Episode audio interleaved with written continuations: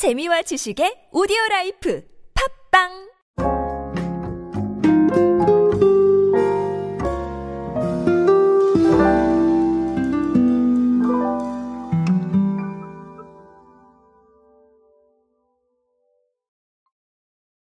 자, 김치는 아시다시피 우리하고 아주 가까이에 있는 음식이죠.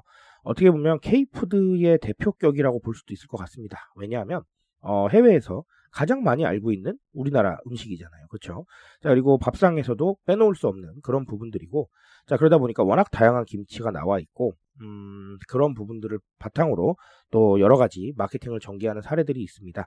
자, 근데 조금 재미있는 사례들도 나오고 있는 것 같아요. 그래서 오늘은 그 재미있는 사례 하나 보면서 왜 이렇게 가고 있는지 아, 간략하게 알아보도록 하겠습니다. 오늘은 대상 종가 이야기로 함께 하겠습니다.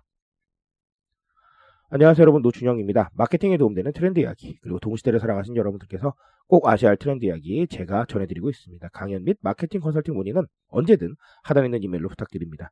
자 아, 팩트부터 말씀을 드리면 대상 종가가 글로벌 소비자의 입맛을 겨냥을 해서 김치를 해조류와 함께 샐러드처럼 즐길 수 있는 해초 샐러드 김치를 출시를 했습니다. 아, 매운맛과 유자맛이 있는데요. 매운맛 같은 경우는 빨간 양념의 배추김치에다가 미역줄기를 버무린 게 특징이고요. 백김치 형태의 유자맛 제품은 특유의 시원한 맛에 뭐 상큼함이 더해진 게 특징이라고 합니다. 해조류를 선택한 거는 이유가 있는데요. 어, 해조류가 요즘 연평균 8% 정도 성장률을 기록을 하고 있다고 합니다. 2022년에는 시장 규모 12조 원을 돌파를 했다고 하고요. 아, 수요가 꾸준히 좀 증가하는 추세죠. 어떻게 보면 건강 쪽과 좀 영향을 많이 받는 것 같아요. 왜냐하면 뭐 비타민도 많고 미네랄도 많고 단백질도 있고 그러니까 아, 그리고 특히나 또 생산 과정에서 어, 해조류가 온실가스 방출이 안 됩니다. 그래서 어, 여러 가지로 좀 어, 최근에 주목받을 수밖에 없는 상황이 좀 있지 않나라고 보고 있습니다.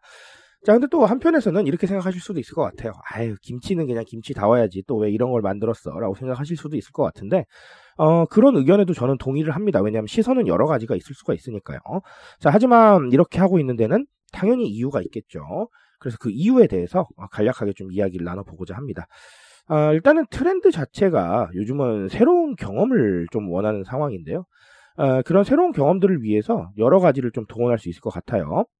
단순히 그냥 김치구나가 아니라 어, 여러 가지 좀 새로운 경험들이 더해지면 아무래도 네, 과거보다는 좀 더 나을 수 있겠죠.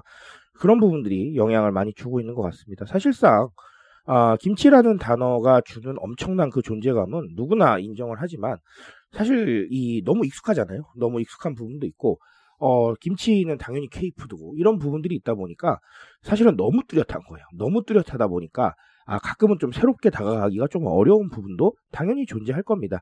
자, 그러다 보니까 아, 이런 부분을 좀 보완을 하면서 새로운 경험을 줄 수 있는 방식들을 찾아가고 있는데 아마 이런 부분도 사실은 어, 그런 부분의 전략을 어, 좀 차용한 게 아니겠느냐라고 보고 있습니다. 어, 앞으로 이런 부분들이 좀 많아져야 될 거예요. 왜냐하면 어, 각자의 상상력을 더하기 나름이지만 어, 브랜딩이 확실하거나 존재감이 너무 확실한 부분들은 아까 말씀드렸다시피 너무나 존재감은 좋지만 사실 새로움을 주기는 어려울 수 있습니다. 그런 아이디어들을 뽑는 것도 사실은 쉽지 않은 과정이 되고요. 자, 그렇지만 어쨌든 시간이 흘러가면서 우리는 좀 더 새로운 고객들을 당연하지만 네, 모셔와야 되는 부분이 있는 거고 새로운 타겟한테 우리 제품을 알려줘야 되는 부분도 당연히 필요해집니다. 그런 상황들을 만들어가기 위해서 여러 가지 방법들이 필요할 텐데 아, 결국은 이렇게 새로운 경험을 줄 수 있는 것도 굉장히 중요한 부분이다라고 아, 보여집니다. 자, 이 부분을 어, 대상 관계자께서도 똑같이 말씀을 하셨는데 공식적인 자료에 따르면 어, 글로벌 소비자들에게 새롭고 경이로운 경험을 제공해 나갈 것이다. 이렇게 말씀을 하셨는데 네, 아주 좋은 이 판단이라고 생각을 합니다. 자, 물론 제품에 대한 이 자체의 어, 평가는 조금 달라질 수 있을 것 같아요. 왜냐하면 이건 받아들이시기 나름이잖아요. 그러다 보니까 제가 그걸 말할 수는 없겠지만 어쨌든 새로운 경험을 제공하고 이 경험을 바탕으로 아, 제품을 새롭게 인지시키고 또 반복적으로 인지시키는 이 작업은 반드시 필요하겠다라는 말씀 드립니다. 어, 결국은 새로운 경험에 반응하면서 그 경험에 대한 어떤 인상들이 소비를 결정하는 시대입니다.